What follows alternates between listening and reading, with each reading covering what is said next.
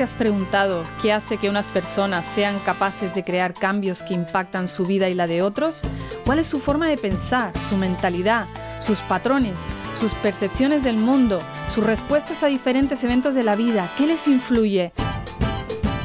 Soy Cristina Puyol y te invito a que me acompañes en esta aventura donde exploraremos juntos la mente de los creadores de cambio.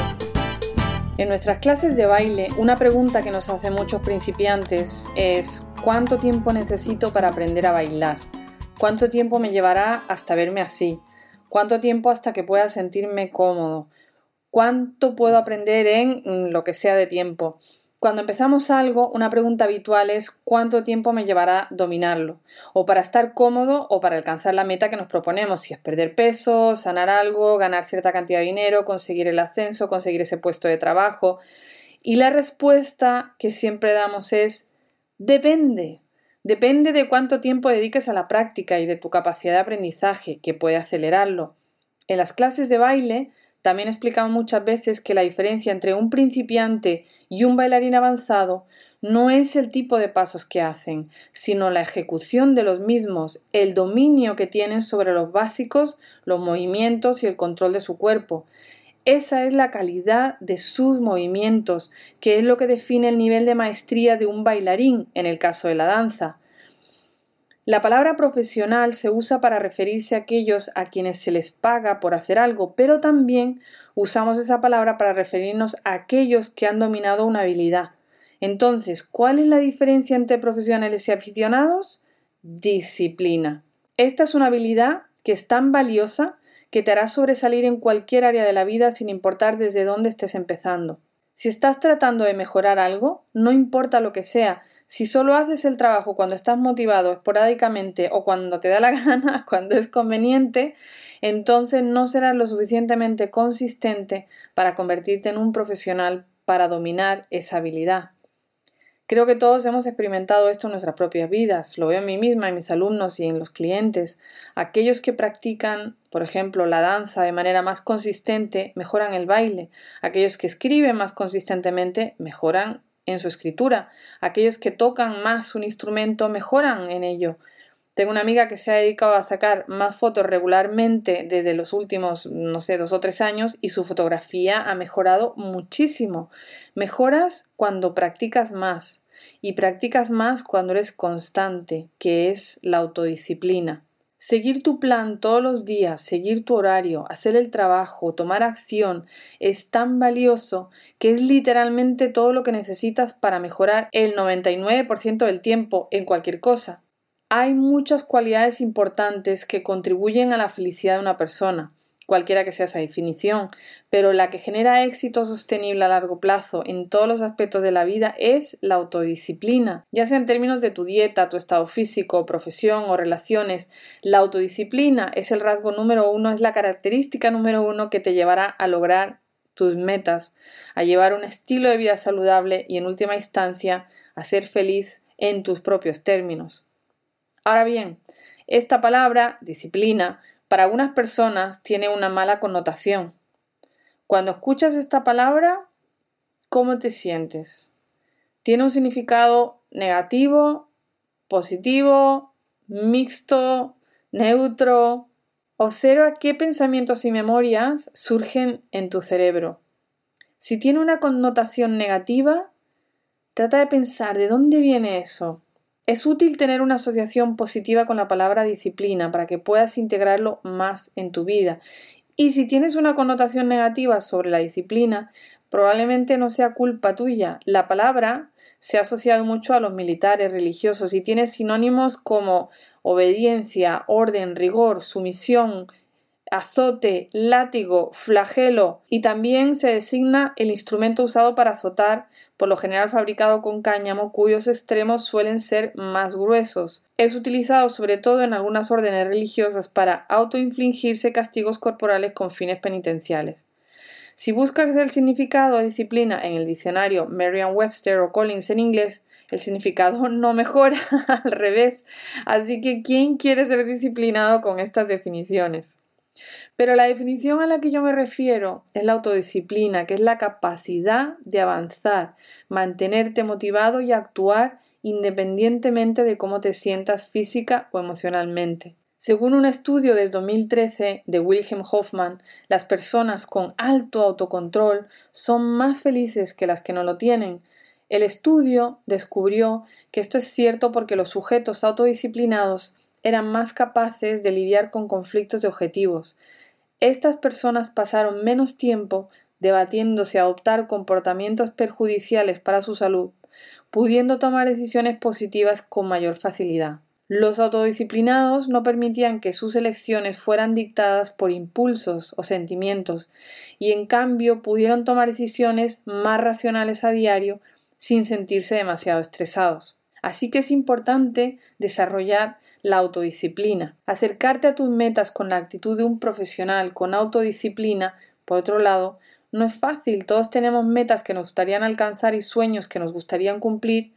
Y si logras empezar algo y seguir cumpliendo ese sueño, habrá días en los que no te apetezca hacerlo o simplemente saltártelo, cuando entrenas, habrá días en los que no tendrás ganas de hacerlo. Cuando llegue el momento de escribir ese guion para ese podcast o vídeo, habrá días en los que no tendrás ganas de hacerlo. Usualmente hay partes de la vida que quizás muchos no nos gusten tanto y queramos omitir.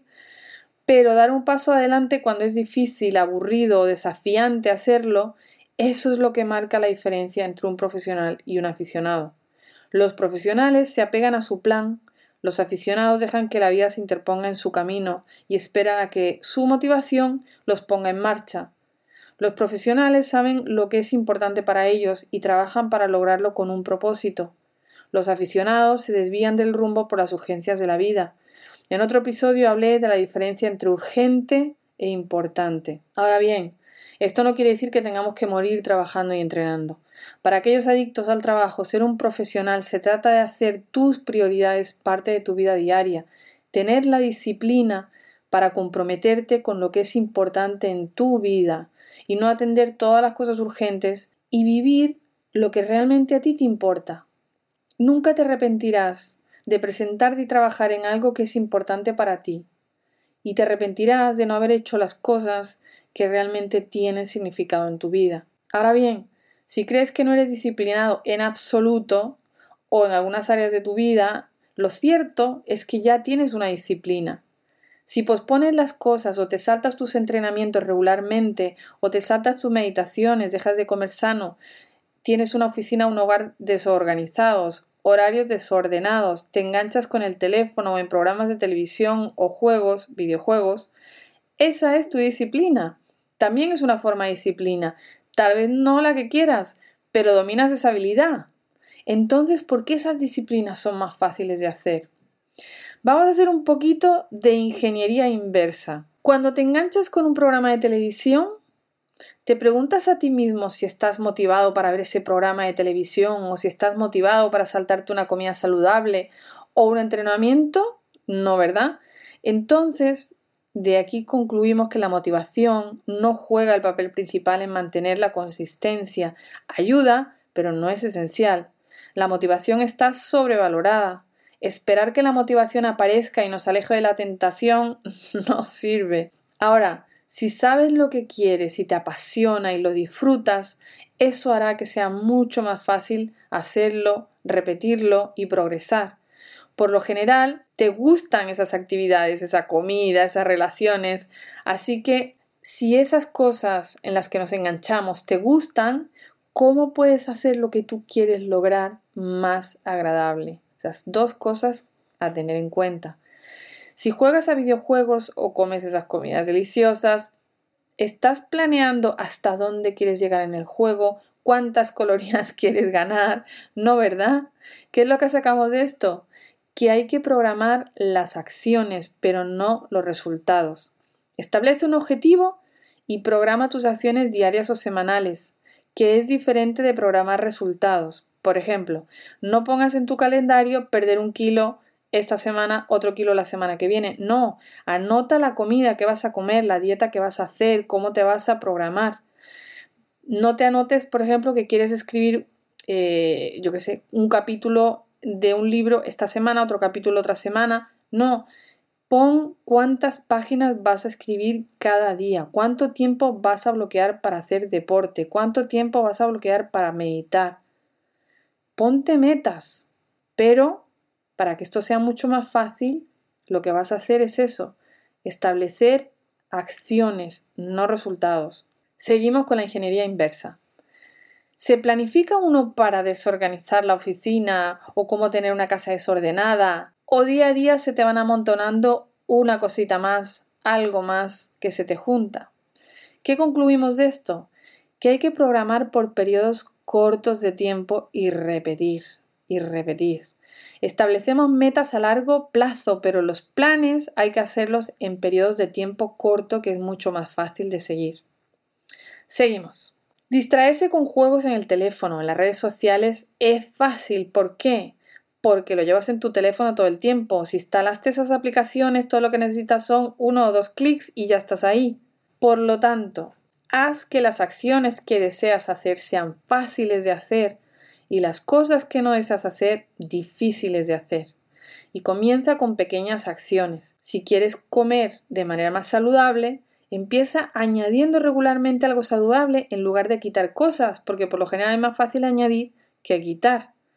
¿Quieres dejar de ver tanta televisión? Oculta el mando a distancia, ponlo en un armario encerrado con llave.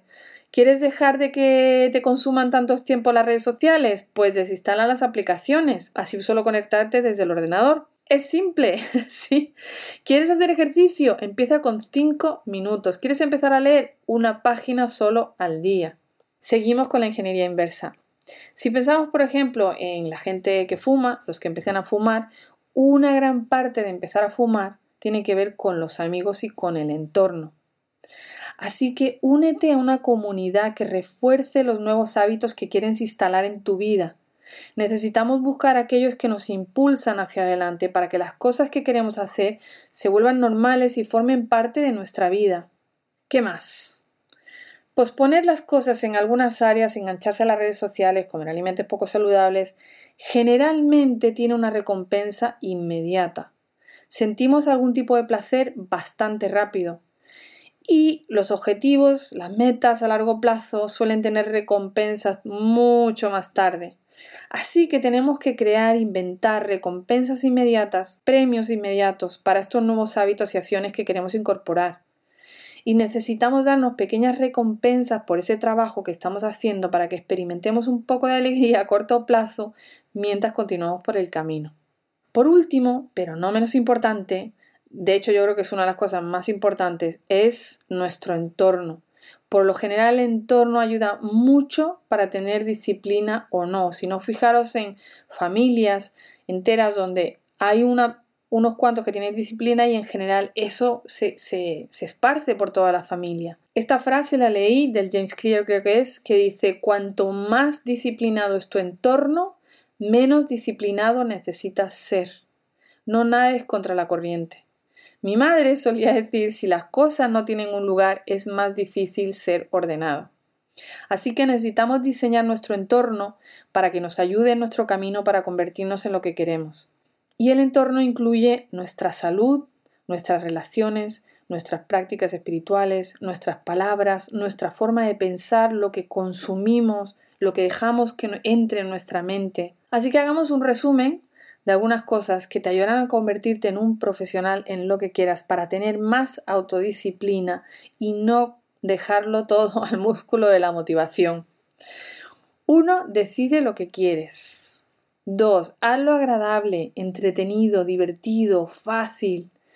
Programa acciones y no resultados. Haz un plan semanal, pégate al plan y repite haz las cosas que quieres hacer más fáciles de hacer y las que no quieres hacer, hazlas más difíciles.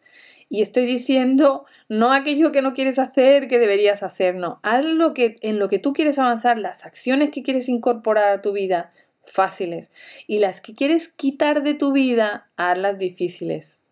Únete a una comunidad que refuerce tus nuevos hábitos, tu nuevo, lo que tú quieres ser, que te apoye en ese nuevo camino que tienes. Date pequeñas recompensas a lo largo de ese camino para que siga siendo el camino el que tomes y no te vayas desviando del camino. Uno necesita esas pequeñas recompensas, el reconocimiento propio, incluso solamente marcar en un calendario, check, ya lo he hecho. y sobre todo cuida tu entorno. Y lo más importante, diviértete mucho, disfruta de tu viaje y compártelo. Hay un libro que recomiendo si quieres mejorar tus acciones habituales que se llama Hábitos Atómicos de James Clear. En este libro una de las historias que comparte es cuando estaba hablando con otro escritor que se llama Todd Henry, un escritor muy prolífero, según James, y el James le preguntó al Todd, Todd, ¿qué piensas de escribir solo cuando te sientes motivado? Yo siento que siempre hago mi mejor trabajo cuando tengo una chispa de creatividad o inspiración, pero solo me sucede de vez en cuando. Prácticamente solo escribo cuando tengo ganas, lo que significa que soy inconsistente, pero si escribo todo el tiempo no estoy creando mi mejor trabajo. El Todd le respondió Eso es genial. Yo solo escribo cuando estoy motivado también. Simplemente da la casualidad de que estoy motivado todos los días a las 8 de la mañana. Así que para ser prolífico hay que estar motivado todos los días. Hay una autodisciplina que considero realmente importante, ser disciplinado con todo lo que dejas entrar en tu mente, ya que eso dictará gran parte de lo que haces en tu vida. Y te dejo con estas preguntas. ¿Qué es importante para ti? ¿En qué áreas de tu vida quieres ser profesional? Es decir, quieres dominar algo. ¿En qué áreas de tu vida quieres más autodisciplina? Si estás buscando mejorar, me encantaría ayudarte en todo lo que pueda. Gracias por escuchar este podcast. Un gran abrazo, muchos besos a ti, creador de cambios.